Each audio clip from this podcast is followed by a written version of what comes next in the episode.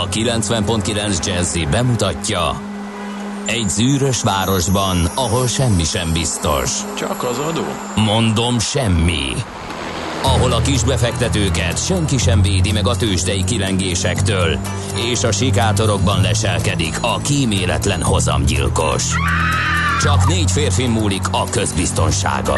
Hadnagy urak, merre vannak? A mindenre elszánt és korrumpálhatatlan alakulat vigyáz a rendre minden reggel. Kik ezek az állati nyomozók? Négy férfi egyeset és egy nyalóka.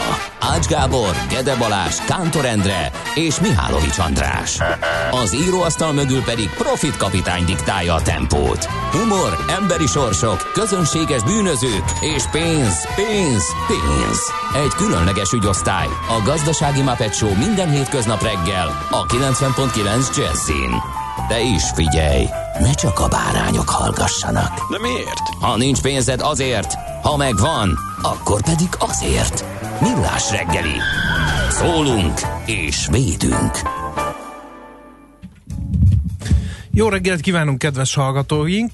6 óra 29 percen, és már is kezdjük a Millás reggeli műsorát itt a 90.9 Jazzy Rádión, benne Kántor Endre a kollégám. És Mihálovics András az én kollégám. És 2019. december 17-e van, Csepel Gödöllő vonalon természetesen 5 óra 21 perckor miért lett volna fennakadás, írja a nagyon szerelmes futár, vagyis hát én fejtettem vissza az ő üzenetét eképpen. Ma ideális forgalmi viszonyok között lehet közlekedni Gödről Pestre, minden szakaszon 22 perc a menetidő írja d kartárs, aki korán kelt ma, úgyhogy már él üzenő falunk 06 30 20 10 909 ez az SMS, WhatsApp és Viber számunk, még el nem felejtem. Úgyhogy ezek jöttek idáig, lehet csatlakozni az előttetek szólóhoz. Valaki pedig azt írja, én nem értem. Tegnapi tegnap ti mit műveltetek a Mondjad, Mihálovics gazdarova? Ostobaság évi 120 kiló gyümölcsöt ja, megenni. Ezt már beolvastuk tegnap. A fruktóz az egyik legártalmasabb tápanyag. Igen, igen, ez egy nagyon aranyos üzenet volt. Ez a, ez a ostobák, hát gyümölcsöt esztek, hát zöldséget esztek, ti tudatlan ostobák. Ja, hogy ez ez. Igen, de hogyha számolt ki, hogy ez mennyi napi szinten, tehát ez a 120 kiló, csak hogy 360 nappal számolsz, tehát egy, egy alma naponta lényegében. A, de hát az az orvos távol Persze, tartja. persze. Na mindegy. A mondóka szerint. Na mindegy, nézzük, mik köthetőek december 17-éhez. Hát rengeteg minden. Lázár napja van. Tényleg? Igen. De Én nem a, a Begóniát néztem. Vitéz Belizár, az meg egy jó kis hadvezér volt uh-huh. annak idején, úgyhogy én meg azt néztem. Na, 1832-ben jelent meg először, december 17-én a Kossuth Lajos által szerkesztett országgyűlési tudósítások első száma. Óriási siker volt, és nagyon fontos kordokumentum ez. Aztán 1903-ban a Wright fivérek első repülése esett pont december 17-ére. Ez megvan, hogy így kisorsolták? Uh-huh. Egy pénzfeldobással? Hát vagy, azt vagy, a gépet elnézve én is sorsoltam volna. Igen. Nem volt nagy tülekedés. És nem nagyon mentek nagyon messzire hanem valami pár 13 méter, valahogy, valahogy így, igen, igen, igen, igen, igen. Aztán 1939-ben volt egy jó kis ütközet, a Laplatai csata, beszorult a Grafspi nevű zsebcsatahajó. Na ez, ez azért zsebcsatahajó, mert, mert a németeknek nem lehetett csatahajójuk ugye az első világháború után amikor lefegyverezték Németországot, nem lehetett csatahajójuk, ezért kitaláltak egy olyan kategóriát, amire, ami nem létezett azért, hogy a, kikerüljék a szabályozást. Ezek voltak a zsebcsatahajók és kiküldték portyázni az, a világháború kitörése után az Atlanti óceánra. Ja, azok nehéz szövet... cirkálók voltak, igen, értem. Igen, Csak kicsit és... nagyobb fegyverzettel, meg erősebb. Mondom, kitaláltak egy olyan uh-huh. kategóriát, ami nem létezett. Nem volt cirkáló sem, de nem volt csatahajó sem igazából. Cirkálónál erősebb, a klasszikus csatahajónál gyengébb volt a zsebcsatahajó és kiküldték őket eh, cirkáljanak már és zavarják a konvojokat az, az Atlanti óceánon, de mivel egy rendkívül erős fegyverzető hajóról beszélünk, és egy rendkívül félelmet keltő technikai kreálmányról, ezért természetesen a szövetséges haderők nagy, nagy erőket mozdítottak meg annak érdekében, hogy őt, ezt valahogy ö, elsüllyeszék, és így szorították be Uruguaynál Aha. a Laplata öbölbe, ilyen mindenféle manőverek árán, és hát onnan már nem volt ki út, ugye ki el kellett hagyniuk a urugvái felségvizeket, de kint meg vártak rájuk a szövetségesek, úgyhogy ezért döntött úgy a, a, a kapitánya, hogy akkor elsüllyeszti. Landorf, Hans Langsdorf kapitány volt. Na tessék, Mert köszönjük hogy előtte szépen. megrongálódott a csatába, tehát hogy azért ez nem ment úgy, hogy hajózgattak, és akkor gyorsan beszorultak a laplattövőbe, hanem természetesen megtámadták korábban, és, és hát megsérült a hajó, ezt javította ki. Úgyhogy Na van-e még a tarsajodban? ez ilyen napi tengeri csata volt, nem tudom, feltűnt a nagy érdeműnek. 30 éves a Simpsons. Az volt az első része, ezen én Bizonyám. töprengtem, hogy a karácsony... 1989-ben. Ja, ne, lehet, hogy nem az volt az első része. Mert azt mondják, hogy... De az volt, a első 20 perces volt. Miért az előtt rövidebb? Lehet, hogy voltak ilyen rövidebb sketchek előtte, de a hú, első komoly 20 perces uh, Simpson család epizód az 1989-ben volt. Uh-huh. A karácsonyos epizód. Igen. Arról szól, hogy megkérdezi Marge a gyerekeit mit kérnek karácsonyra. Liza egy pónit kér, Bart egy tetoválást. Természetesen. És mit csinál Bart? Elszökik a plázába, egy tetoválószalomba, hazudik a koráról, és egy Mother feliratú tetoválást csinál. A, szeretne Simpson. csináltatni, de Mikor nem, nem a- készül el. Igen. Igen, nem készül, csak a MOT készül belőle. M-O-T-H. Igen. Igen. Na, szóval erről szól érdemes megnézni, mert ez is egy mérföldkő az emberi kultúrában a Simpson család, és annak De ez milyen jó, 20 nem, hogy, hogy mother tetoválást Igen, szeretne csinálni. megzavarják. Megzavarják. És lesz belőle moly lepke. Igen, uh, 1992-ben még visszatekintenék 1989-ben, mert ekkor rakják le az észak-amerikai szabadkereskedelmi megalapodás alapkövét, méghozzá mm, George Bush amerikai elnök, a kanadai miniszterelnök Brian Mulroney és a mexikói elnök Carlos Salinas írják alá ezt az erről szóló uh, dokumentumot.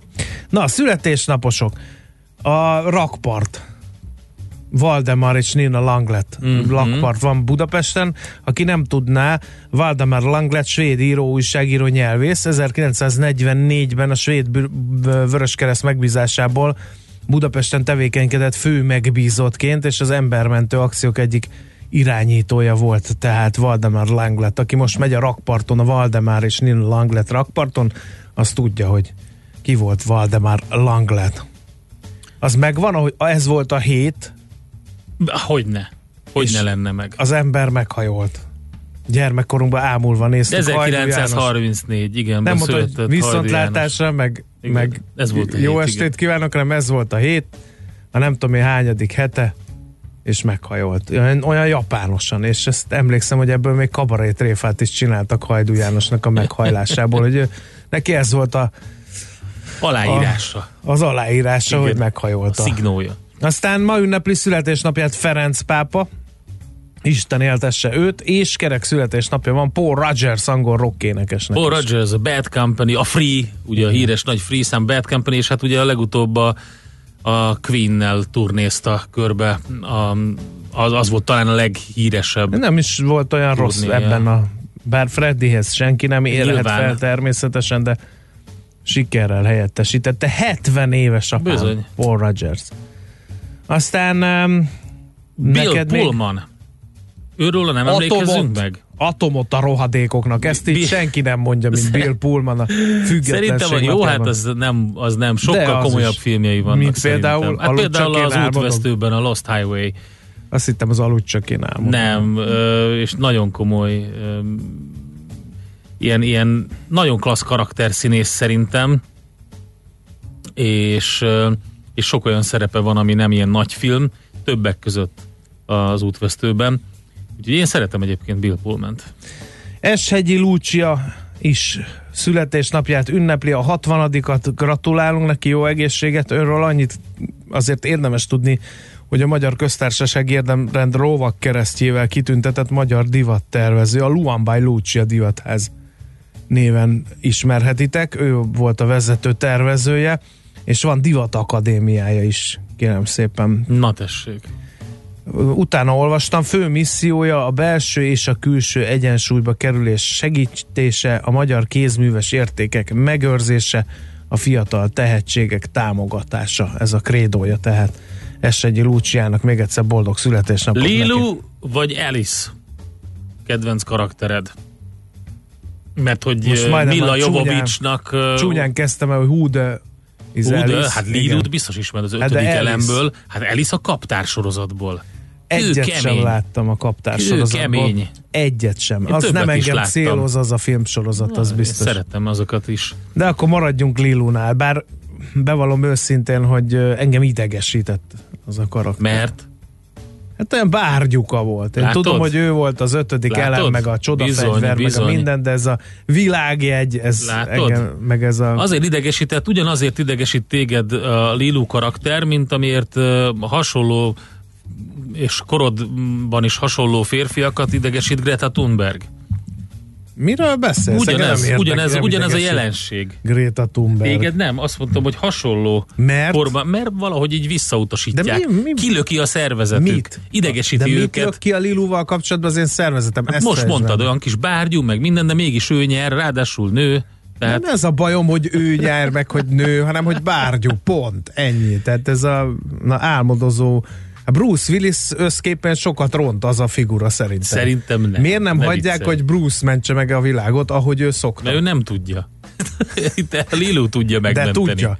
Ezerszer bebizonyította már a filmvásznon, hogy ő meg tudja És az menteni. megvan, hogy nem csak színésznő, modell, hanem divattervező, énekesnő és dalszövegíró is?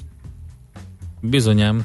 Vannak két, két komoly már van. le egy számát. Most nem tudok, mert Hát hát ugye. nem készültem ő belőle. No, és uh, De Szinetár játszott Dóra a rémrendes családban is. játszott.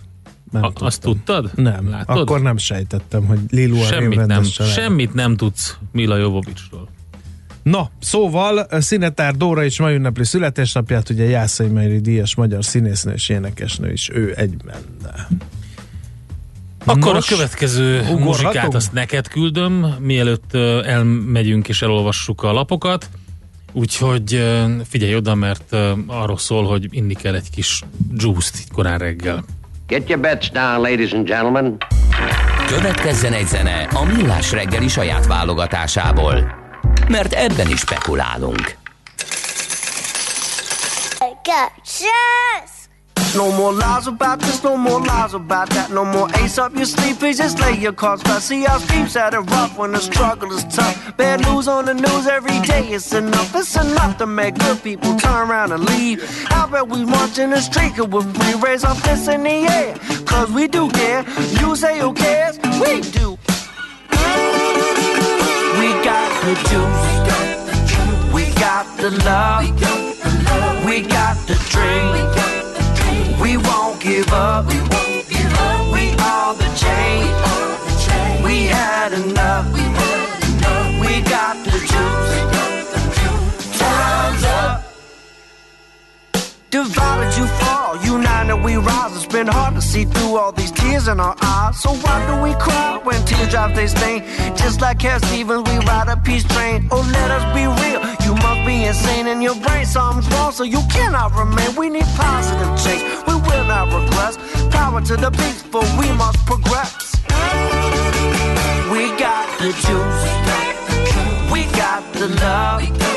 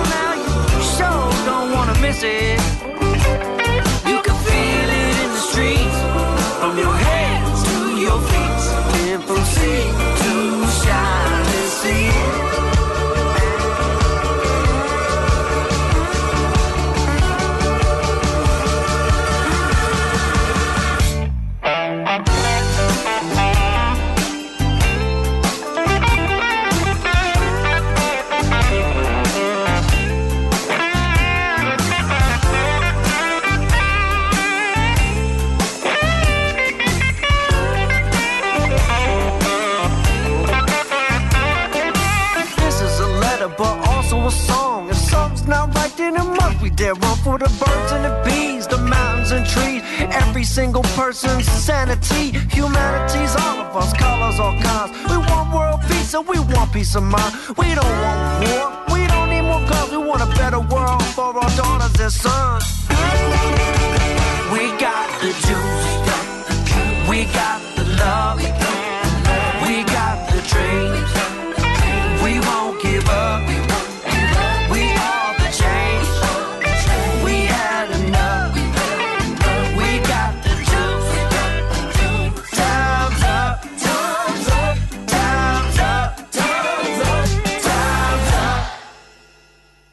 Ezt a zenét a Millás reggeli saját zenei válogatásából játszottuk.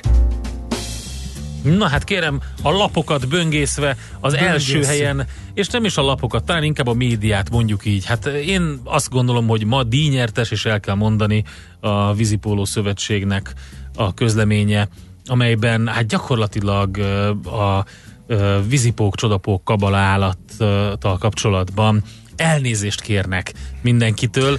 Hát boldog kutya testvére lehetne, Hát én figyelj. leírhatatlan, inkább Bo- kitesszük boldog- Facebook. boldog kutya képzeletbeli barátja szerintem. Tehát ö, azt kell elképzelni, most rádió műfajban mi háttérben vagyunk, mert elég lenne csak a képet megmutatni, és már haladhatnánk tovább, de de sajnos az az igazság, hogy nehéz. Tehát eleve tangában van, nem lehet eldönteni, hogy hím vagy nő nem. De el lehet, hát akkor a tevepata van, hogy ez hihetetlen. A, aztán utána még ott van, kérem szépen, hát a légnadrágnak nevezett valami, de rossz helyre van rakva, tehát az nem font és nem feltétlenül légnadrágnak tűnik. Gyerekek, Ráadásul ezért ebből az nem átlátszó szabad- buborékból ilyen elkacskásodott ö, valamik lógnak ki, amik gyanítom a lábai lennének. Igen, igen, a másik, a többi lába. Én azt mondom, hogy amikor ezt a képet megmutatod a gyerekeknek, azt kell mellé mondani, gyerekek, ezért nem szabad lenyelni a rágógumit. Tehát ez nagyon Igen. fontos.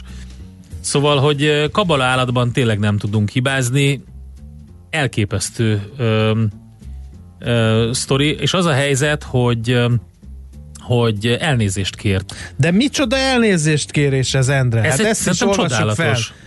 Nincs mit szépíteni, ezt elrontottuk. A kis vízipókot szeretjük, szeretitek, a nagyot újra tervezzük. Egyúttal várjuk a józan és halucinogéneket nélkülözni tudó bábtervezők jelentkezését, és reméljük sem keresztest, sem a csiga gyerekeket nem ijesztettük meg. Halucinogén. Egyébként le a kalappal. Igen, hát így kell Ez egyébként a, valamit, a, januári vízilabda Európai Bajnokság, Európa Bajnokság hétfőn bemutatott elég furára sikerült kabala állata, a vízipók csodapók. Annyira kiborultak az emberek, hogy a szövetség ugye még hétfő este kénytelen volt visszavonulni, és ezt a közleményt ki- kitenni. A helyzet az, hogy egyébként a vízipók csodapók tök jó pofa, az a baj vele, hogy szerintem, hogyha így kicsit jobban belegondolunk, hogy egy Európa bajnokságról van szó, és valójában a vízipók csodapók senkinek semmit nem mond Magyarországon kívül. Gondolod, ez eljönnek a vízilabdások, és Ez kérdezik, hogy- ez meg mi? Vízipók. It's a water spider, mond. Biztos van máshol is vízipók, Endre, ne egyszerűsítsd le ennyire ezt a dolgot. spider, magic spider. És innentől kezdve vége a történetnek. Na jó, mit írnak a lapok? Vegyük komolyra. A lapok azt írják, kérlek szépen mindjárt a világgazdaság, hogy trendváltás történt több alap esetében, fél év folyamatos tőkekivonás után újra befektetési jegyek felé fordultak a megtakarítók. Az alapok nettó értékesítése idén a legnagyobb mértékben 12 milliárd forinton nőtt novemberben. A kedvező hozamkörnyezet segítette a portfólió menedzsereket, így másfél százalékkal gyarapodott a befektetési alapok vagyona. Aztán Várkonyi kollega nem fog örülni, nőtt a kínai befolyás a Daimlerbe, ezt is a világgazdaság címlapján olvasom. A, a, egy kínai csoport 5-ről 10 százalékra növeli tulajdon részét a autógyártóban, ezzel a legnagyobb részvényessé szeretne előre lépni, meglé, megelőzve a 9,7 százalékos pakettet birtokló másik kínai befektetőt, úgyhogy érdekes. Aztán egy Huawei Wu Pi Chiang nyilatkozik a világgazdaságnak, Európában terjeszkedne a telekommunikációs óriás, Magyarország is szóba jöhet az új Huawei gyár helyszíneként. Mm, ez érdekes. A kiberbiztonságot a legtöbb országban elsősorban technológiai és nem politikai ügynek tekintik, tette hozzá ő, és ugye ő a Huawei Magyarországi leányvállalatának ügyvezető igazgatója. Még ezt azért hozzátettem a dologhoz, hogy be tudjuk azonosítani, hogy miért fontos, amit mond. A napi.hu egy érdekes cikkel indít ma reggel, nem sokára olvasható az oldalon. Rosszabb lett 2019-ben, ami rossz volt 2018-ban. Az energiaiparban nem történtek nagy meglepetések idén, ami nem jelenti azt, hogy unalmasan telt volna az év. Volt egy kis csihipuhi a közel-keleten, és még lehet ennek folytatása. Bár ma úgy látszik, hogy a világ energiabiztonsága megoldott, ez gyorsan megváltozhat, írja uh, a napi.hu, és uh, több uh, cikket vettek alapul, többek között Nick Butler, energiaipari szakértő Financial Times-ban megjelent évvégi összefoglalóját, és azt írják, hogy az energiapiacokon lényegében az történt, amit 2018 végén vártak a szakértők, olajárakkal, gázellátással, szén iránti kereslettel és a klímaváltozással foglalkozik, tehát a cikk. A Népszava címlapján kettő eh, érdekes írást látok. Pénz és idő szorításába kerültek a színházak. Eh, Ez az egyik eh, cikk forrásaink szerint gyorsan két hónapon belül egyességre kell jutni a kormánynak és Budapest vezetésének tekintettel arra, hogy meg kell alkotni Budapest 2020-as költségvetését. Ez az egyik eh, cikk, a másik pedig csak közérdekű adatigénylésre adta ki az Országos Katasztrófa Védelmi Főigazgatóság azokat a mérési adatokat, amelyekből világosan kiderül, két alkalommal is százszoros nagyságrendben mértek határértéket meghaladó szintet a Mátrai erőmű több pontján novemberben. Az erőmű korábban már azért is perrel fenyegette a népszavát, mert tízszeres túllépésről írtunk. Az adatokat az átlátszó tette közzé egyébként tegnap. Igen, a Greenpeace is a írt Greenpeace is írt egy erről, közleményt tegnap, úgyhogy nagyon érdekes a sztori. Közben az m4.hu-t ö, nézegettem, ott egy érdekes és a hazai egészségügy helyzetét, vagy helyzetére jobban rávilágító írás van. Azonnali adósságrendezést kérnek a kormánytól a kórházi beszállítók. Az Orvostechnikai Szövetség arra szólítja fel a kormányt, hogy a súlyosabb következmények elkerülése érdekében hozzon azonnali döntést a beszállítók kifizetéséről. A kialakult helyzet súlyos kockázatokkal fenyeget, derült ki a szövetség sajtótájékoztatóján. A kórházi adósságállomány idén már a 70 milliárd forintot is meghaladja, melynek rendezéséről a korábbiakkal ellentétben még nem döntött a kormány. Ennek fele az orvostechnikai cégeket érinti, ráadásul igén idén gyorsuló ütemben havi szinten 5-6 milliárddal növekedett az állomány. Utoljára ennyire rossz 2014-ben volt a helyzet. Úgyhogy, hát igen, mit lehet ezzel mondani, vagy erről mondani még? Egyre, egyre több minden derül ki, esnek ki a szekrényből. Szeretnek Budapesten karácsonyozni a külföldiek, ezt a Magyar Nemzet hozza A címlapon. csontvázak. Megteltek a budapesti szállodák karácsony előtt, és ez így marad karácsony után, sőt január első felében is. Flash Tamás, a szálloda szövetség elnöke arról tájékoztatta a lapot, a téli szezonban érkező külföldiek tipikus szabadidős turisták, a magyar főváros gazdag élménykínálata és a biztonsága csábítja ide őket. Az átlagosnál jóval több pénzt költenek, de nem csak a szállodákban, hanem különféle programokon, múzeumokban, fürdőkben, vendéglátó helyeken is. Ez az egyik, aztán mi van még itt? Hát Semmi. Más, ami talán érdekes Szerintem lehetne. én mindenki hunja be a szemét, és képzelje el, hogy ilyen hotelben karácsonyozik, és közben szól ez a zene.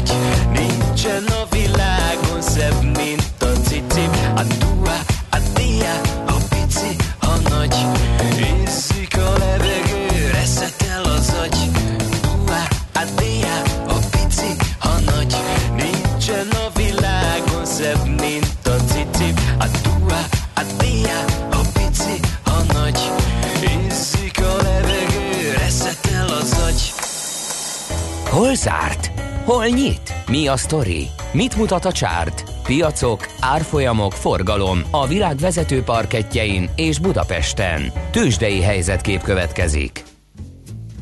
No kérem, Budapesti értéktős, de kezdjük talán ezzel 3 os volt a mínusz 45.604 pont lett a vége a tegnapi kereskedési napnak, csak egy legény a Richter volt talpon, a vidéken 1 kal ment fölfelé az árfolyama 6270 forintig, OTP 6 os mínusz, Magyar Telekom fél százalékos mínusz, MOL 8 os mínusz, azt hiszem ez a triász mindent megmagyaráz, az OTP 15500, a Telekom 435, a MOL pedig 2882 forinton fejezte be a napot, és akkor nézzük, hogy itt van például a Forage-nak a, a nagy mínusza 7%-ot esve 625 forinton állapodott meg, az Appeninnek se volt jó napja, 4,6%-os volt a mínusza, és a nyertesekről is beszéljünk, itt van például az EMAS-nak a 2%-os plusz az Opus meg másfél százalékot tudott erősödni, a Cikpanónia is ment felfelé egy százalékot, de mondom, azok voltak kevesebben, akik erősödni tudtak a tegnapi tőzsdei kereskedésben. Na hát én azt látom, hogy gyönyörű szépen megugrottak a nemzetközi indexek, sok minden történt.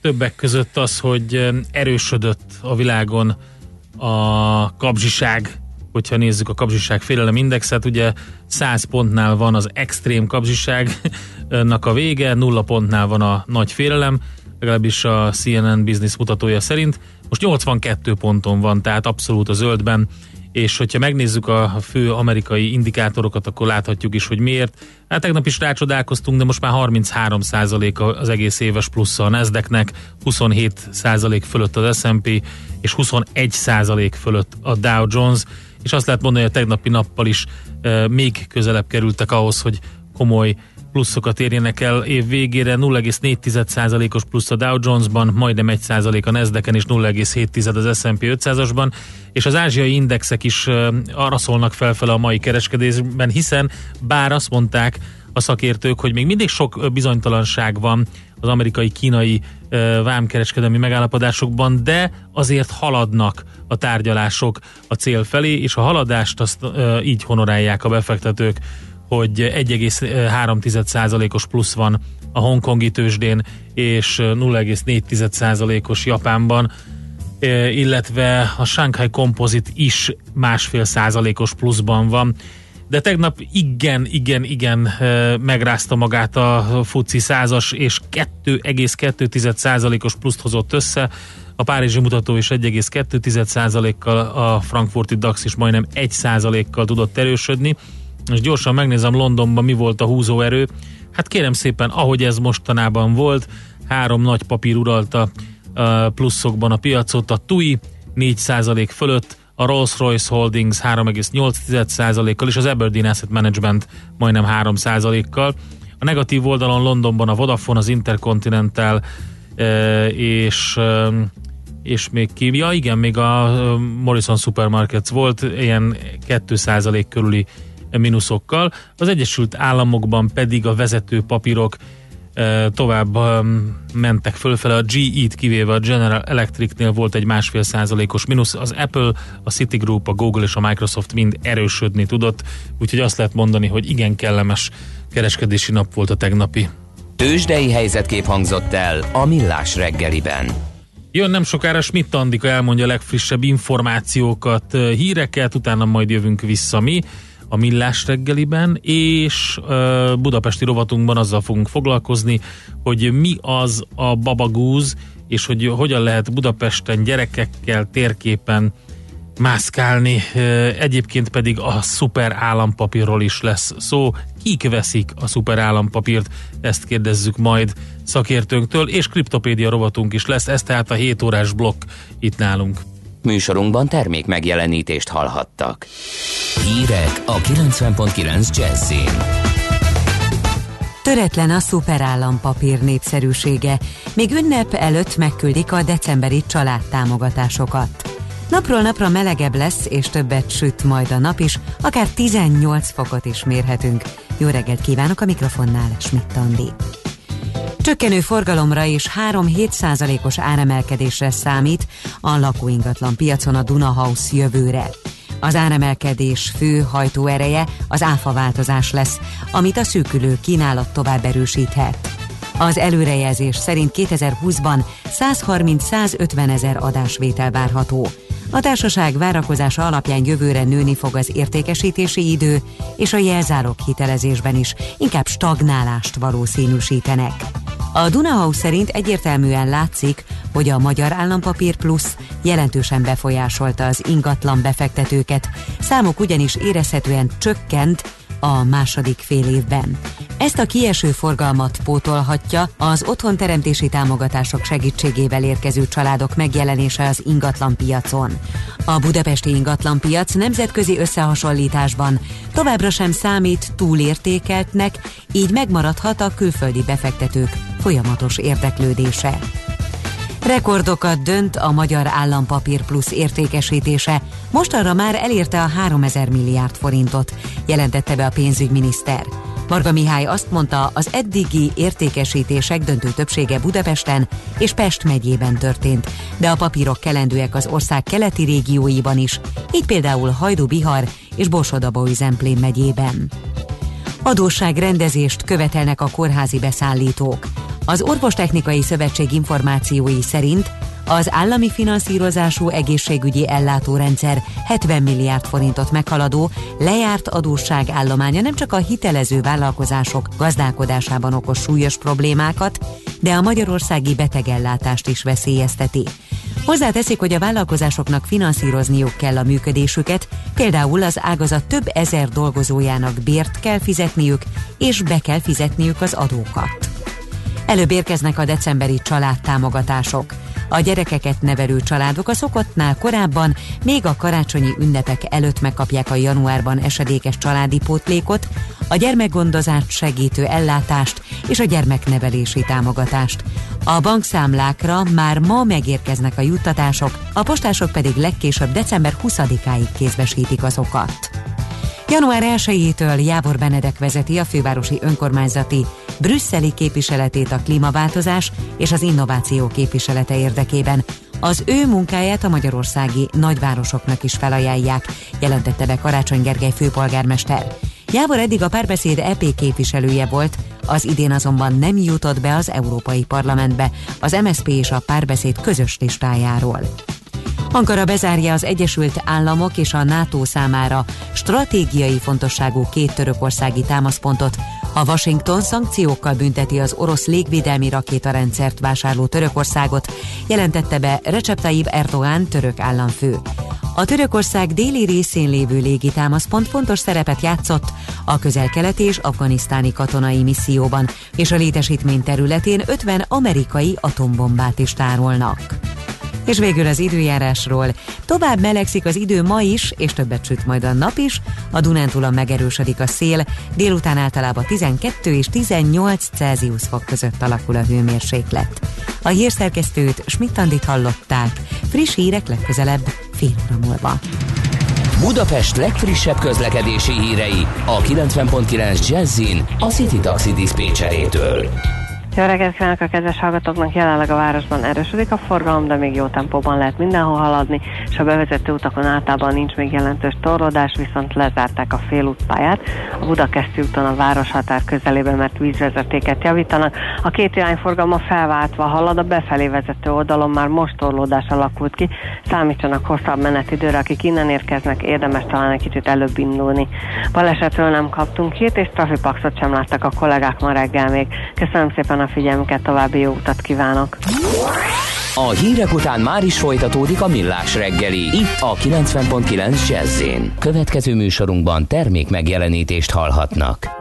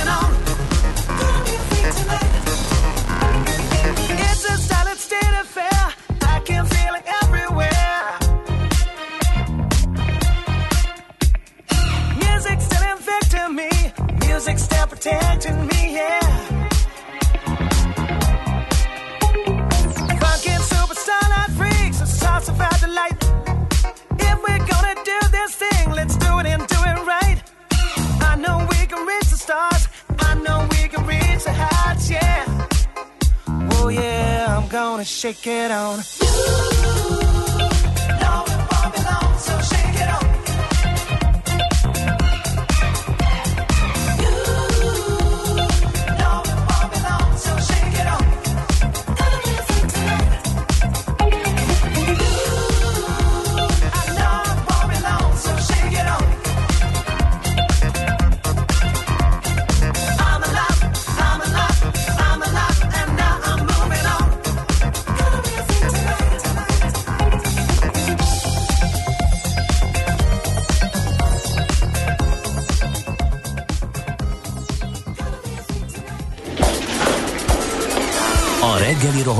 Könnyű szemtől szembe kerülni egy túl szépnek tűnő ajánlattal. Az eredmény krétával körberajzolt tetemes összeg. A tethelyen a gazdasági helyszínelők, a ravasz, az agy és két füles csésze és fejvállalakzat. A lehetetlen küldetés megfejteni a Fibonacci kódot. A jutalom egy bögre rossz kávé és egy olyan hozamgörbe, amilyet még Alonso Mosley sem látott. Millás reggeli, a 90.9 Jazzy Rádió gazdasági mapetsója. Vigyázat! Van rá engedélyünk! Jó reggelt kívánunk, 7 óra 10 perckor folytatódik a műsor folyam, melyet Millás reggeli névre kereszteltünk. Kántor Endrével vezetünk. És Mihálovics Andrással. És ami a 90.9 Jazzy rádió frekvenciáján szól 0 30 20 10 909 SMS, WhatsApp és Viber számunk is ez. A Vamos a la Plata szóviccen kívül érdemi információkkal eh, viszonylag eh, kevéssel találkoztunk ma reggel. Szerintem úgyhogy- már ilyen ünnepi hangulatba fordul az egész. Legalábbis az emberek gondolkodás, ugye ö, múlt héten posztoltuk azt a hetet, hogy hogy néz ki. Hát már bőven a sárgában vagyunk, ez az, úgy teszünk, mintha dolgoznánk, pedig valójában Na, na. nem. Vigyázz, mert rád pirít a hallgató megint, hogy miért nem dolgozol, az Figyelj, meg nem fog nem- tetszeni. Nem szerettem ezt. Na haladjunk. Budapest, Budapest, te csodás! Hírek, információk, érdekességek, események Budapestről és környékéről. Egy nagyon érdekes témával uh, tárcsáztuk fel a következő interjú alanyunkat, Nyári Fruzsinát, aki a Babagúz tulajdonosa, ötletgazda. Szervusz, jó reggelt kívánunk! Sziasztok, köszönöm a hívást, és üdvözlöm a hallgatókat. No, hát mi az ötlet lényege? Gyermekkel Budapesten erről készítettek egy térképet. Honnan jött az ötlet? Hát igazából ennek két oka van, az egyik az, hogy saját igény volt, mert van két gyerekünk, és imádunk utazni, és előfordult már néhányszor az, hogy elmentünk olyan városba, ahol voltunk kettőn a férjemmel, viszont nagyon meg voltunk lőve, hogy a gyerekekkel miket nézzünk meg, mert egészen más szempontok vannak itt családos városnézésnél.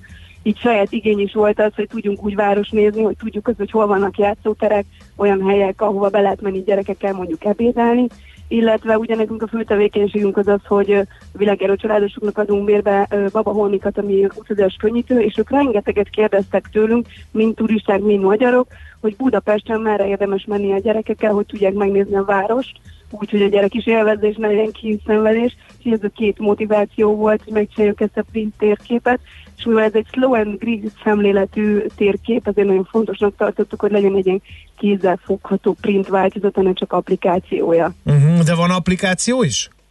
Szeretnénk belőle jövőre csinálni, uh-huh. igen. Most uh, erre a térképe összegyűjtöttünk közel száz helyet. Ez egy vállalaton szubjektív válogatás, mindenki itt babagúzon belül családos, ezért összedugtuk a fejünket anyukák. Nagy segítőm volt Babi Csanna, akinek szintén vannak gyerekei, és nagyon kreatív és jól ismeri Budapestet, és gyakorlatilag mi ezeket a helyeket le is látogatjuk a saját gyerekeinkkel csinálunk belőle egy perces videókat is, hogy élőkép is legyen a családok számára, be tudjanak tekinteni, mondjuk például olyan helyekre, mint a Mesemúzeum, amit nagyon kevesen ismernek, illetve nyilván ezen a térképen a zöld szemlélet miatt leginkább parkok, piacok vannak, olyan kicsi könyvesboltok, ahol esetleg van valamilyen foglalkozás is, illetve érdekesebb mesekönyveket gyűjtöttek össze, mert az a cél, hogy legyen egy ilyen kis iránytű a családok kezébe, amivel így el tudnak indulni a városba, ha van pár órájuk, szeretnének csavarogni, akkor előkapják a táskájukból ezt a térképet, és akkor elindulnak és élményeket gyűjtenek. Uh-huh. Milyenek a visszajelzések? Lehet, hogy hogy ketté lehetne bontani, hogy mind a hazai, tehát magyar, mind a külföldi visszajelzések. Direkt két nyelvűre csináltuk egyébként a térképet, angol és magyar nyelvű, mert a térkép úgy néz ki, hogy maga a térkép rész az egy nagyon jó pofa grafikával lett ellátva, olyasmi, mint egy gyerek böngésző, kicsi cuki grafikák vannak rajta, lehet rajta kis kutyát, kis cicát, papírrepülőt keresgélni, de nyilván informatív grafikák is vannak rajta, mert tettünk rá például refilpontokat, ahol fel lehet tölteni kulacsokat, piacokat, zöldpoltokat is, de a túloldalán két nyelvűen van egy rövid információ az adott helyről, hogy ott mit lehet csinálni, és hol található ez a hely. Úgyhogy ezt úgy gyűjtöttük össze, hogy ez mind turistának, mind magyaroknak is érdekes lehet. Én kilenc éve lakom Budapesten, de a gyerekek előtt nyilván nem ilyen szemmel jártam a várost, úgyhogy ebben nagyon nagy melunk van ám, hogy össze tudjunk gyűjteni száz helyet, mert nagyon családbarátnak tartjuk a várost olyan szempontból, hogy például Barcelonában mi nem régen voltunk a gyerekekkel, és alig találtunk néhány játszóteret. Budapesten nagyon sok park van, és sok-sok játszótér, és nagyon szép színvonalas játszóterek vannak, de mégis nagyon nehezen tudtunk összegyűjteni száz helyet, mert uh, zárt helyek, illetve szolgáltató egységek viszont nagyon-nagyon kevesek, kevés van itt Budapesten, ahol mondjuk van egy etetőszék, vagy lehet pelánkázni, vagy van egy kis játszósarok. Uh-huh. Uh, nyilván ez egy pillanatfelvétel. Uh, hogy fogjátok ezt frissíteni? Hiszen pont az a lényeg, hogy napra kész legyen.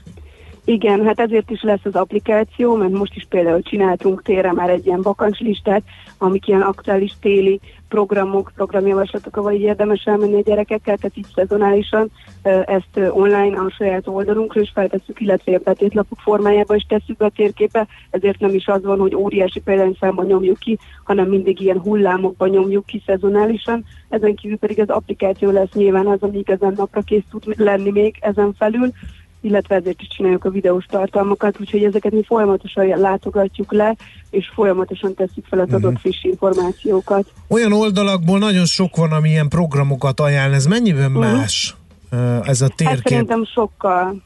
Nekünk alapjában, mivel már tavaly óta van a külföldiek számára is egy olyan sétafüzetünk, ami már kifejezetten idegenvezetővel közösen kidolgoztunk olyan sétaútvonalakat, ami babakocsival bejárható, mert hogy az lenne fontos például egy turista esetében, hogy ö, úgy tudja megnézni a város, hogy megnézi a nevezetességeket is nyilván, de közben mi megsúgjuk neki azt, hogy egyébként két utcával odébb, ha megy 300 métert, ott egy játszótér, egy kis cukrászda, egy, egy kis könyvesbolt, Ö, úgyhogy ez össze van építve ö, eléggé maga a sétaútvonal is, illetve a térkép is úgy van megcsinálva, hogy most ez belváros centrikus, néhány peremkerület is van, de most tényleg az van, hogyha felcsapják a térképet, akkor ott azért közel vannak egymáshoz a helyek, és hogyha van egy egész nap, akkor is az alapján tudnak tájékozódni és eltölteni egy napot, ha meg csak néhány óra van, akkor meg ráböknek valahol egy ikorra a térképen, és oda el lehet menni a gyerekekkel, és biztos, hogy mindenki jól fogja magát érezni. Mhm. Egyébként ez nagyjából totyogókorú gyerekektől ö, javasolt ez a térkép,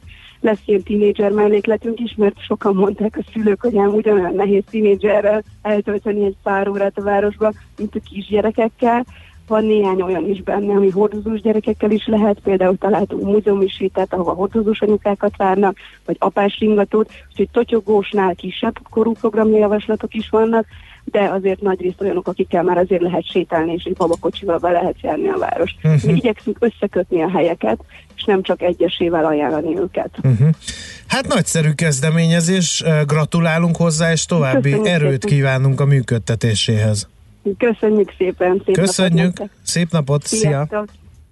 Nyári Fruzsinával beszélgettünk, a design térkép Budapest gyerekekkel ötletgazdájával. Milyen jó ötlet már, nem? Te Igen, nem a voltál még ilyen cipőben? de hogy nem, hát Hogy annak hova idején, a annak idején nekünk ez így össze volt állítva nagyjából, hogy hova lehet vinni, Aha. úgyhogy De most már van róla térkép. most már mindegy, már, már nekünk a következő térkép kell lassan. Nekünk a Gellért hegy a Himalája. A Millás reggeli fővárossal és környékével foglalkozó rovata hangzott el.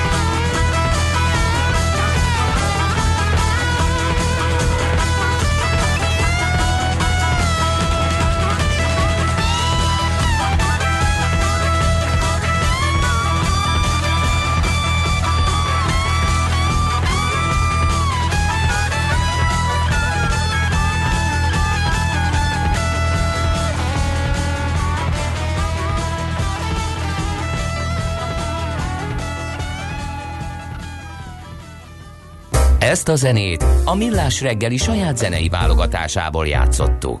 Az ember könnyen átsiklik valami fontos fölött, ha célirányosan egy valamit keres.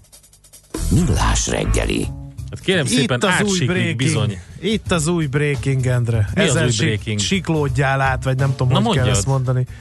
3000 milliárd forintért vásároltak már magyar állampapír pluszt, ezt Varga Mhm. Mihály nagy büszkén bejelentette egy sajtótájékoztatón tegnap. A kormány az államadóságon belül tovább akarja növelni a lakosság kezében lévő állampapírok arányát. Ráadásul a mostani mintegy 7500 milliárd forintról 11 ezer milliárd forintra szeretnék emelni a lakossági állampapírok mennyiségét. Mindezt mondta- persze nyilván nem hitelkeretből szeretné a, megtenni a kormányzat, de mindegy, ezt is megbeszéljük. Igen, közben pedig hát ugye nagy a vita arról, hogy kik veszik a szuper állampapírt. Ö, Tényleg alkalmas ez a konstrukció a forgalomban lévő irdatlan mennyiségű készpénz csökkentésére. Karagics István, a Blósams Capital ügyvezető igazgatója van a vonal túlsó végén. Jó reggelt kívánunk! Jó reggelt, üdvözlöm a hallgatók. No, hát volt egy érdekes kutatásotok erről. Mire jutottatok? Volt több is. Amióta ugye megjelent a, a Magyar Állampapír Plusz, azóta a, a privátbanki szektornak ugye esetleg a hallgatók között, aki nem tudná a, a Blossamp ö, elsődleges feladat vagy területe a privátbanki szektor szakmai támogatása, ugye a bankok, alapkezelők, family office cégek az ügyfeleink, és ugye a, a, ezeknek a szolgáltatóknak a, a, az összes ügyfele az mondhatni azonnal érintetté vált ebben a Magyar Állampapír Plusz ö, értékesítési kérdésben. Mert hogy elkezdték kivonni a pénzüket a, a privátbanki befektetők? Hát az nem jó szó, hogy, hogy kivonni, hiszen ezek a befektetők ugye a statisztikák tanulsága szerint túl azon, hogy ők jelentették az első mm, különösen három-négy hónapban, ők jelentették a gerincét a ö, Magyar Állampapír Plusz vásárlóknak, ö, és korábban ők ö, ugye ö, hatalmas hányadban ö, korábban is ö, kifejezetten állampapír vásárló ö, oldalon ö, megjelentek. Ez azt jelenti, hogy ők, ők azonnal oda tették azokat a likviditásokat, vagy lecserélték korábbi állampapírjaikat, sőt, mi több, ugye befektetési jegyeket is jelentős mértékben. Egyébként ez a számok nyelvén ez azt jelenti, hogy, hogy mostanra ebből a 3000 milliárdból de különösen mondjuk, hogyha az első két, három hónapnak a nagyságrendjét nézzük, akkor a első négy hónap 2500 milliárdjából nagyjából egy ilyen 1200 milliárd forint volt az, ami állampapír lecserélésből származott, ugye hatalmas mennyiség volt, ö, 800 kötőjel 1000 milliárdos az, ami betétből és befektetési jegyből, tehát magyarán banki termékeket kerültek le a magyar állam finanszírozására a befektetők, és ugye a mi besésünk szerint csak egy ilyen 10-15% volt az, ami a, a külső új forrásból származott, de Hát ez igen. sem jelenti ezt, Igen, ez, a, ez a probléma valószínűleg, ugye, mert egy, egy, egy sikertermékről van szó, az érdeklődés az elképesztő,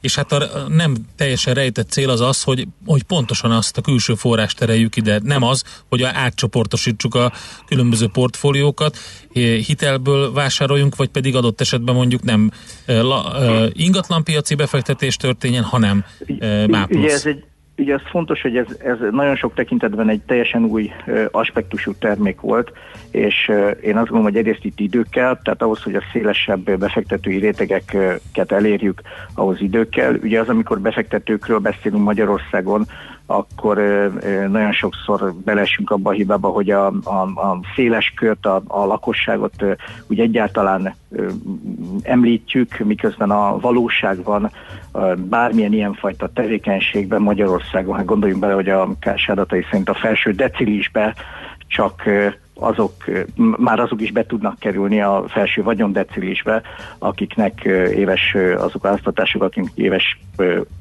5-6 millió forint bevételük van, Tehát gondoljuk el akkor, hogy a 4 millió 200 ezer háztartásból az azt jelenti, hogy 400 ezer háztartás, de most ezek közül is ugye életciklustól, egyébtől függően. Hát igen, mert ezek sem mindegyik fog már plusz venni, mert éppen a gyereket tanítatja, épp Így költözik van, valahová, pontosan. épp, épp más dologra költi a pénzét, nem takarít meg. Tehát ez egy 80-100 ezer ember lehet, akiről itt maximum beszélünk.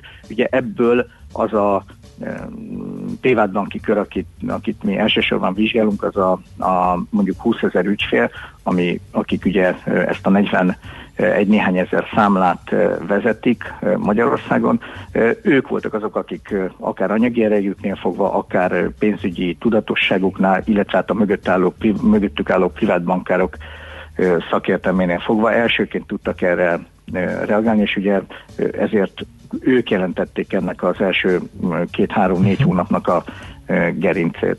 De akkor kik vannak e mögött, hogy ez a, ez a vékony rétegnek ennyi pénze van, hogy, hogy, ö, hogy akkor átcsoportosít mindent és benyomja a MÁP pluszba?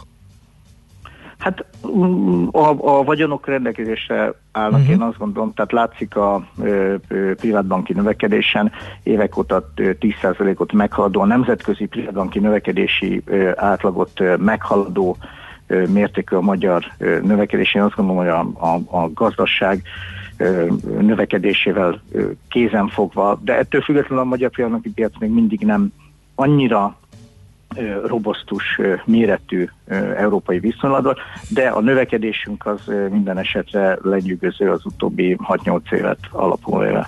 Uh-huh. A kérdés az is, hogy ugye hallhattuk, én itt a felvezetőmben mondtam, hogy tovább szeretnék növelni ezt. Van ebben még kakaó? Én azt gondolom, hogy kakaó az mindenképpen lehet, tehát azok nem irreálisak azok a tervek, ez a 11 ezer milliárdos, azt ti is mondtátok ezt a számot, egyáltalán nem irreális.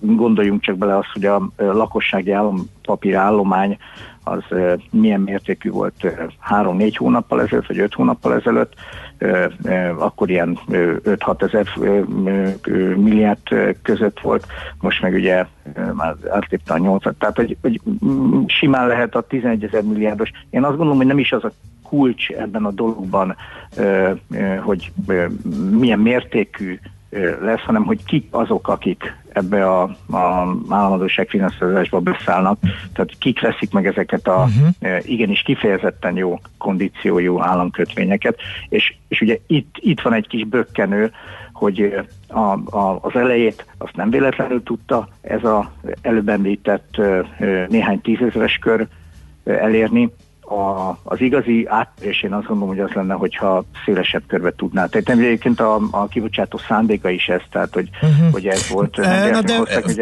ezt a korlátozást, nem tudom, azt említettétek el.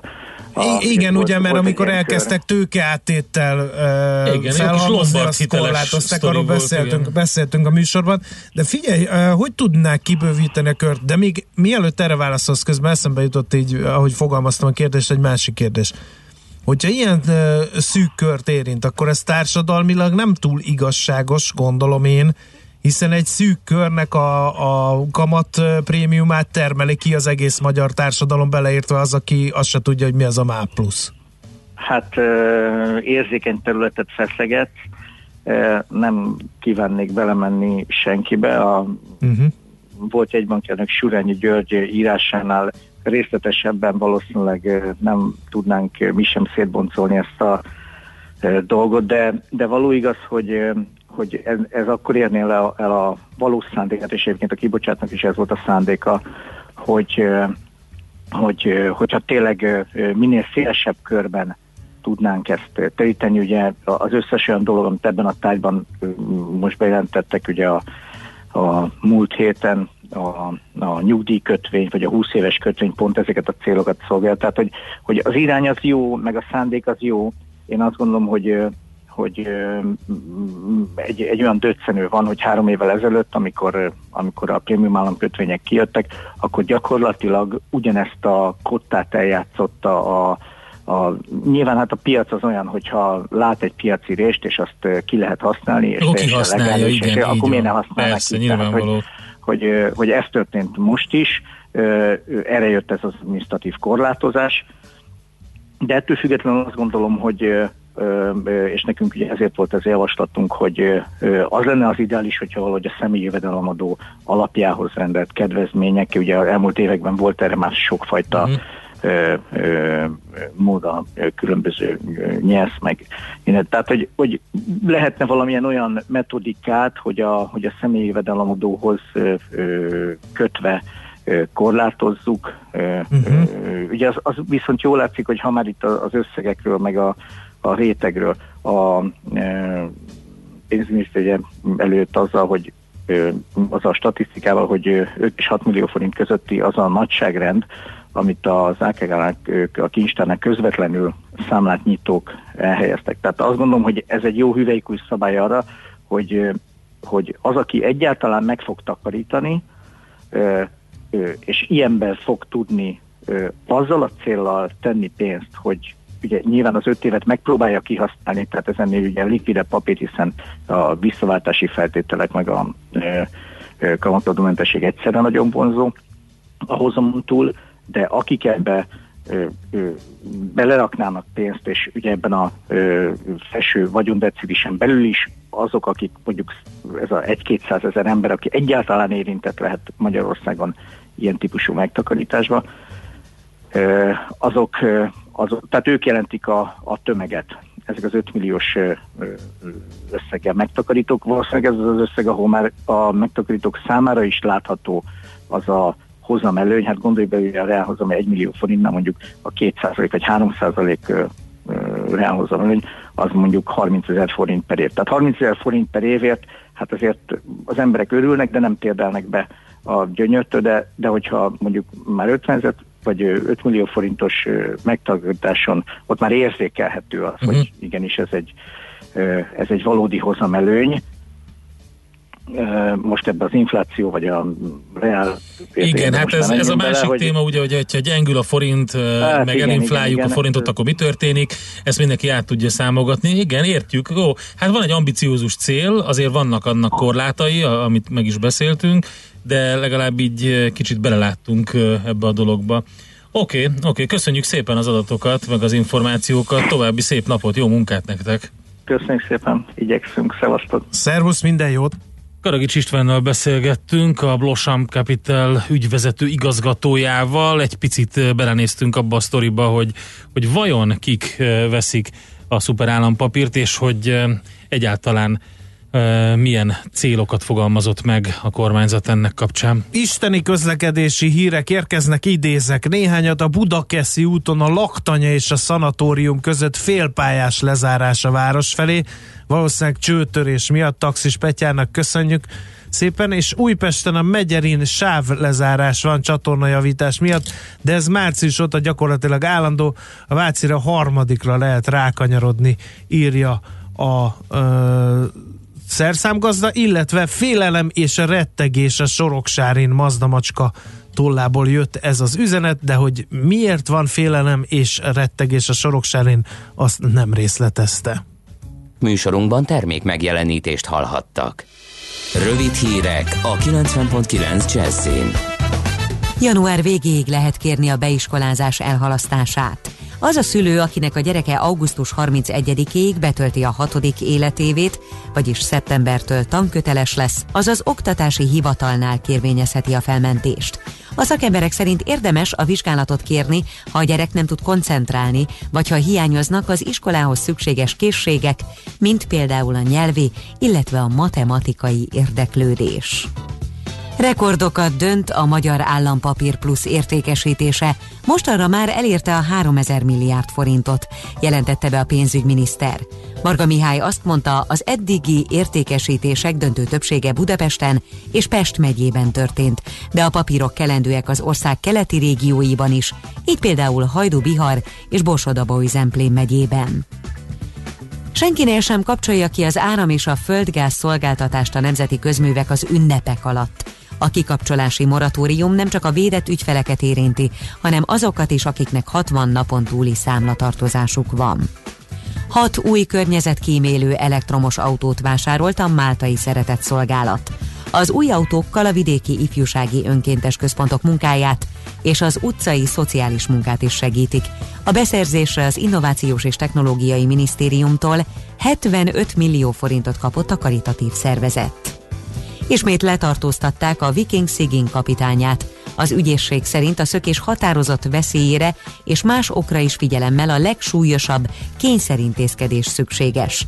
A végzés nem végleges. Arról nem tudni, hogy tette a házi őrizetben lévő nyomkövetővel ellátott férfi olyan cselekedetet, amely miatt ismét előzetesbe tennék.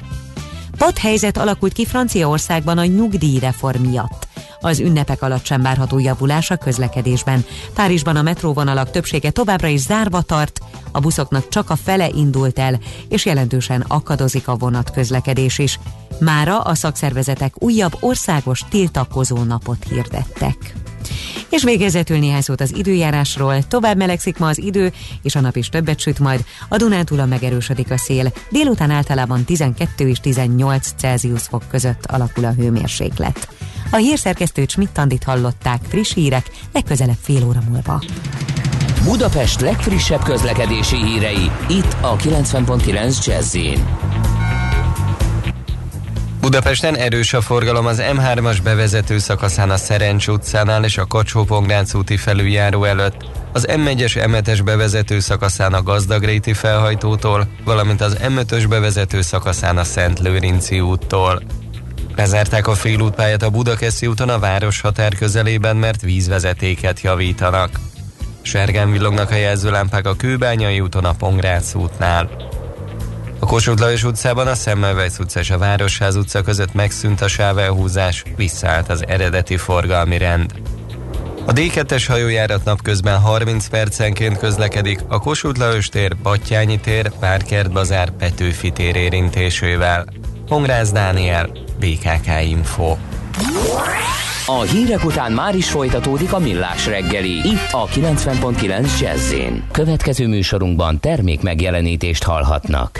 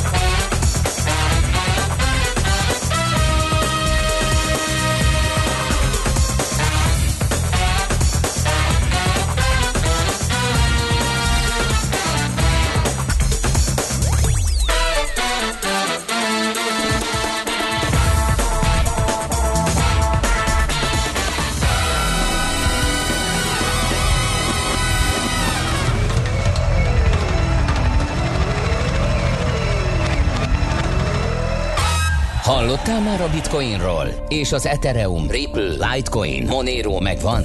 Hallgass a kriptopénzek világáról és a blockchain technológia híreiről szóló rovatunkat. Kriptopédia, hogy értsd is, mi hajtja az új devizát. Ahogy megszokhattátok a vonalban, itt van velünk az online kriptobroker Mr. Coin.eu alapítója Debreceni Barnabás. Szervusz, jó reggelt kívánunk! Sziasztok, jó reggelt! Szevasz! Szokás hát... szerint egy gyors piaci áttekintéssel ö, nézzük meg, hogy mi a helyzet. Um, na hát múlt héthez képest uh, egy 6%-os mínuszban vagyunk, a bitcoin jelenleg 6875 dollárról annál. Szokás szerint szinte az összes kriptó pirosban van, kivéve egy-kettőt, ami, amit szerintem érdemes megemlíteni, a, a Tezos plusz 18%-ban van, um, múlt héthez képest 1,45 dolláron. Um, ott az történt, hogy december 13-án uh, bevezették a, a stakinget a Krakenen. A, a Kraken az uh-huh. az mhm. egyik legnagyobb tőzsde, és uh, ugye emiatt rengeteg uh, kriptót uh, van ott letétben lerakva náluk. Um, a staking pedig azt jelenti, hogy um, ha tulajdonolsz um, akkor um, azzal gyakorlatilag a hálózat egy validátorává válsz, és ezért kapsz 6% hozamot évente, amit het, heti kétszer fizetnek ki. Az egy elég jó hozamnak számít egyébként stakingre és a kriptovilágon belül is, és ez, ez lehetett az oka annak, hogy akkor, hogy, hogy, hogy a, a, a pálya szélén álló nem kihasznált um, likviditás, az egy, annak egy része Teloszba vándorolt, hogy ezeket a kamatokat mm-hmm. szépen ez tegnap volt, nem? Ez a, volt tegnap volt ez a nagy esés, nem? Tehát nagy, mondjuk így, hát idézőjelben. Úgy, úgy látom a csárton, hogy akkor, tegnap este volt valami Mármint a bitcoinra gondol? Igen, a bitcoinra, a bitcoinra. Tegnap volt egy nagyobb, igen, igen, igen, igen. Most egy picit visszapattan, de ö, a, a, a nagy része az tegnap, uh-huh. Tegnaphoz Hol van már a nagy emelkedés? Idei évre most azt mi, mondták, most hogy mit, majd fog... András, pont ezt akartam kérdezni. Idei évre úgy járunk, hogy 1 millió 71 körül kezdte a, a bitcoin januárban, és most duplázott, tehát most 2 millió fölött van forintban. Igen, még januárhoz képest még így is 70%-os pluszban vagyunk, hogyha év nem szóltam. nézzük. Bár én százszoros nyerességet akarok elkönyvelni, azért vagyok türelmes. Ja, az S&P se rossz egyébként a maga 26%-ával, azt, Nem. Azt, azt tegyük hozzá, de... Jó, ne gúnyolodjál rajta, légy szíves, mert mindjárt elcsuklik a hangom. Na, menjünk tovább. Európai Központi Bank házatájára jött egy érdekes hír, erről érdekelne a véleményed. Azt mondják, hogy 2020 közepéig saját stablecoinjával kapcsolatos szélkitűzéseit majd szépen meg fogják határozni. Hoppá! Hát igen, a Christine Lagarde, aki ugye eddig a, az IMF korábbi elnöke volt, most az Európai Központi Bank élén van. Ő koráb, korábban is arról volt híres, hogy gyakran szólalt meg a kriptopénzekkel és a blockchain technológiával kapcsolatban, és má, most már is az első beszédében kriptopénzezett egy jót, és azt ígérte, hogy 2020 közepéig kitalálják, hogy, hogy mi, mi, is lesz, mi is lesz ez a digitális euró, és ez, erre azért van szükség, mert egyszerűen az, ők azt látják, hogy elmegy a piac mellettük, és, és más cégek, nemzetállamoknak a stablecoinjai potenciálisan lehagyhatják az eurót, illetve az euró nem létező stablecoinját, és ez ebben az lesz az nagyon érdekes egyébként szerintem, hogy ezek a, a, a nemzetállamok, illetve a nemzetállamok felett lévő, tehát mondjuk az Európai Központi Banknak a, a stablecoinja miképpen fogja meghatározni, vagy hogy fér bele a meglévő monetáris politikába, mert most azért nem úgy működik a rendszer, hogy az Európai Központi Bank gondolja magát, és csak úgy kibocsájt egy kis eurót, ugye ez a, a, a kereskedelmi bankok pont keresztül, a hitelezésen keresztül jön, jön létre az euró alapvetően, és hogyha ezt valamilyen módon megpróbálják elvenni a bankoktól, ott, ott egy ott egy teljes strukturális újragondolásra lesz szükség. Tehát az, az, azért, az lesz a kérdés, hogy ezt most például, hogy használhatják-e öm, öm, ügyfelek, tehát la, lakossági, tehát hogy, a, a, tehát, hogy ez, a, ez a digitális euró, ez csak egy banki pénz lesz, ahol ami egy ilyen interbank elszámoló egység lesz, vagy ez, ez, ez ho- hozzájuthatok ehhez a nap végén én is, vagy nem. És Mhm. a franciáknál például érdekes, hogy a múlt heti hír volt, hogy Igen. ők ö, 2020 ö, tavasszán már szeretnék tesztelni. Ők ott arra jutottak, hogy a legjobb lesz, hogyha ez a végfelhasználókhoz nem jut el, ez egy interbank dolog lesz, tehát a végfelhasználók szempontjából pont teljesen lényegtelen, hogy ez, hogy ez a ö, digitális francia euró, ez most ö, egy adatbázis, központi adatbázisban szerepel, vagy blockchainen. A, a kínai digitális yuan is egyébként egy ilyen banki pénz lesz. Um, és itt a, az LKB-t azért érdemes figyelni, mert Christine Lagarde kifejezetten kiemelte azt, hogy, hogy a, a végfelhasználói kereslet a nagy, és hogy az látszik, hogy, hogy ez egy, hogy, hogy erre igény van a lakosság rész- részéről, és hogy ez nem egy, én szerintem emiatt ez, ők nem egy, egy bankok közötti pénzben gondolkoznak.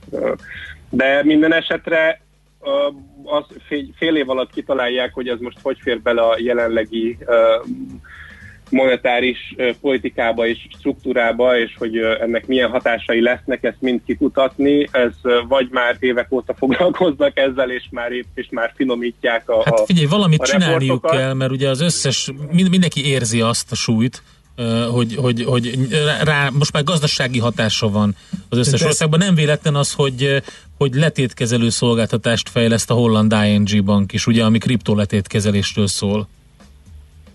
Hát igen, ez egy másik, most, most egy heti, vagy napi szinten jönnek, jönnek ezek a hírek, hát most például igen, tehát mo- most épp az ING Bank jelentette be, hogy kriptó letitkezelő szolgáltatásnak az indítását tervezi jövőre, egyszerűen azt látják, hogy erre akkor a szükség van, hogy, hogy ők, ők belefogtak ebbe is, és ez még csak egy projekt a többi kriptó és blokklánc projekt közül, nem szeretnének egyszerűen lemaradni, és tehát mondjuk a kriptó letétkezelés az pont egy olyan dolog szerintem, ami, ami egy bizalmi dolog, és hogyha valaki nem szeretné megtanulni azt, hogy hogyan kell a kriptó pénzét tárolni, kriptopénzt tárolni, mi az a privát kulcs, mi van, ha elvesztem, mi ez a 12 szó, stb. Hogyha alapvetően egy biztonságos, stabil politikai rendszerrel ö, rendelkező or- országban élsz, és, és valamiért szeretnél foglalkozni kriptóval,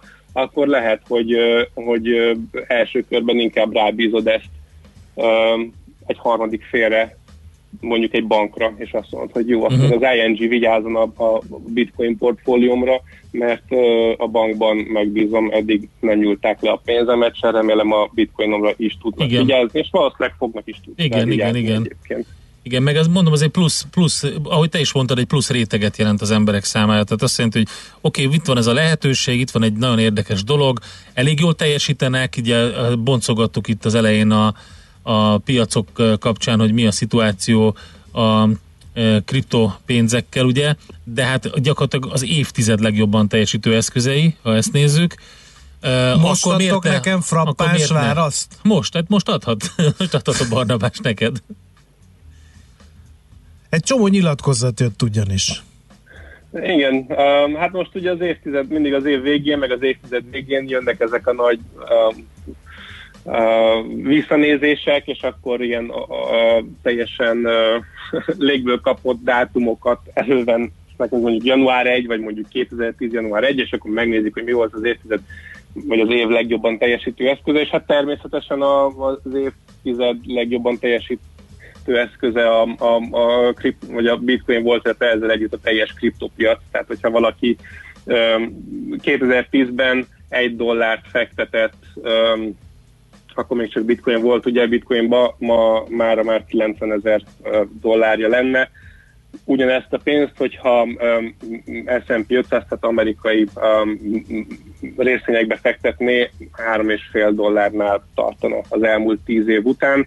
Uh, és akkor Hát az egyik nyilatkozat az ugye a, a, a Bank of America Merrill Lynch-től jön, a másik pedig a Digital Asset Data nevű ilyen kriptopénzekkel és adatszolgáltatással kapcsolatos cégtől, akik megnézték, a, ugye, hogy öm, az elmúlt évtized öm, legérdekesebb eszközét, ugye nyilván ott volt az arany, a részvények, kötvények, stb. stb. És hát természetesen, mivel ebben a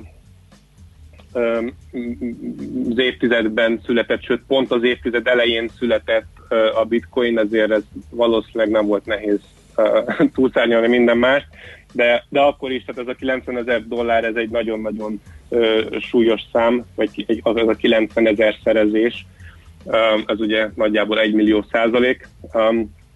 A következő évtized egyébként um, szó- szinte biztos, hogy nem, nem lesznek ilyen hozamok már, tehát um, de abba, abba érdemes belegondolni, hogy ö, jelenleg átlagosan, globálisan 100 emberből kettő, talán három embernek van, van kriptopénze, és hogyha hihetünk a ö, Deutsche Banknak a tanulmánya szerint, miszerint 2030-ra 20 millióról 200 millióra emelkedik a kriptotulajdonosoknak a száma, ez azt jelenti, hogy ez még továbbra is ö, ö, benne van a potenciál a, a jelentős növekedésre. Oké, okay, figyeljük akkor ezeket is, köszönjük szépen neked az információkat, szerintem nem beszélünk már az ünnepekig, úgyhogy ha csak nem történik valami elképesztő dolog a De nem jön holnap a barna? Jó, várjál, lehet, de én nem Holnap beszélek. reggel találkozunk. Holnap reggel hallgatókkal, Látod, igen, a velem kántor, nem. A kántor már búcsúzkodik, akkor a kántorral nem beszélsz. de- Vissza, hogy a kántor búcsúzkodik. A kedves barátom, tegnap a Gede Balázs is elbúcsúzott attól a szakértővel, akivel nem fog beszélni. Én nagyon boldog ünnepeket kívánok Mi neked, még Barna. találkozunk Barna holnap, beszélünk Jó, személyesen. esetre akkor egy elő, előkarácsonyi beigli pakkal bejövök, hogy utána már a családira ne tudjatok ránézni. Jó, Na mert abból a tessék. kántor úgy sehet. Na tessék. Mert nem, jön, nem lesz itt. Aki itt van, azért a beigli. Jó, nagyon ügyes. Köszönjük szépen. Holnap Tali. Köszi szépen. Szia. Sziasztok. Debreceni Barnával beszélgetünk, aki nem ismerné őt, az online kriptobroker, a MrCoin.eu alapítója. Kriptopédia, a millás reggeli új devizarobata hangzott el. Hírek és érdekességek a kriptopénzek és blockchain világából. How dare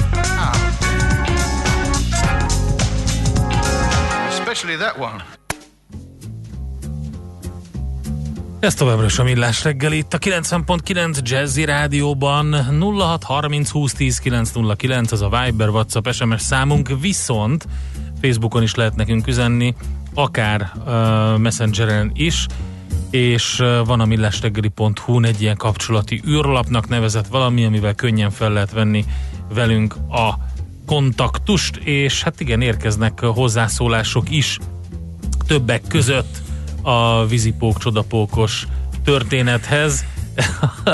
Tot, azt mondja, kedves hallgatónk, totál brutál. És egyébként igen, Zita kimondottan megcsípte azt a részét ennek a jelmeznek, ami Volt nálam, nálam is, ami nálam is, nem, csak hogy kinagyította ugye ott Ja, a ja, ja. hozzászólások között, ami nálam is kiverte a biztosítékot, tehát én nem tudom, az a, az a furcsa, tényleg az a furcsa tevepatás tanga, tehát egyszerűen botrány, botrány.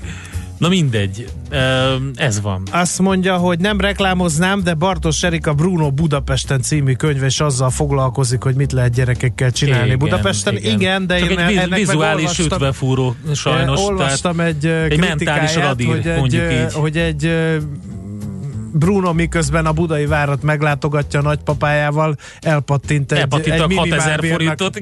meg- Csak a cukrászdába. Igen. De nem, tehát nekem tényleg, ez tényleg nagyon szubjektív, és tényleg le a kalappal, hogy ha valaki eléri azt, amit Bartos Erika elért, hogy ö, üzletileg tekintve a dolgot, meg, meg siker tekint, de, szerintem tényleg egy mentális radír. Tehát az, hogy vizuális Endre, kultúrában a nézd, gyerekeket mire neveljük. én nagyon sok Anna Peti Gergőt voltam kénytelen olvasni nap, mint nap. Uh-huh. Tehát én most hadd ne foglaljak ebbe Ilyen, állást, mert ilyen. feltolul az agyvizem. Ott kezdődött Miképpen minden. a jégvarástól is, tehát vannak olyanok, amikor ugye a tőzsdei összefoglalóban mondta a szakértők, hogy hát óriási siker a Disneynél a jégvarás 2 odavert mindent, és hogy megdobja a cég profitját. Én ezt nem tudom ugyanúgy hallgatni, ugyanolyan higgadsággal, mértéktartással és távolságtartással, mint mondjuk te. A Disney- Mert ha én a nem Disney- láttam miért 75 hasonlítod milliószor a jégvarázs egyet, Értem, hogy téged ez kinyírt. valamint nem olvastam el 93,5 De ott milliárdszor legalább a esztétikus rajzok Bartos vannak, Erika András. életművet. Rajz, esztétikus rajzok vannak, nem pedig körzővel megrajzolt gyerekfejek. Tehát azért, azért valljuk be, hogy az, az elég brutális. Na jó, De a gyerekek szeretik. Persze, Tehát szerinted persze. én miért olvastam? Hiába próbáltam neki Kinizsi Pált Vattacukrot olvasni, meg dzsungel könyvét olvasni, amit én szerettem volna, meg, fe, meg Koppányaga testamentumát olvasni. Nem engedték. Nekik Anna Peti és Gergő Mhm. kellett. Most mit csináljunk? ez van. Most te azt akarod, hogy azt akarod, hogy figyelj, adozzunk 30 másodperc néva csenddel, néva csenddel. a hozzám hasonló szülők rendben, tessék, akkor, Emlékének, akkor akik- most következik ez. ezeken csónakáztak át, valamint a teletabikon is.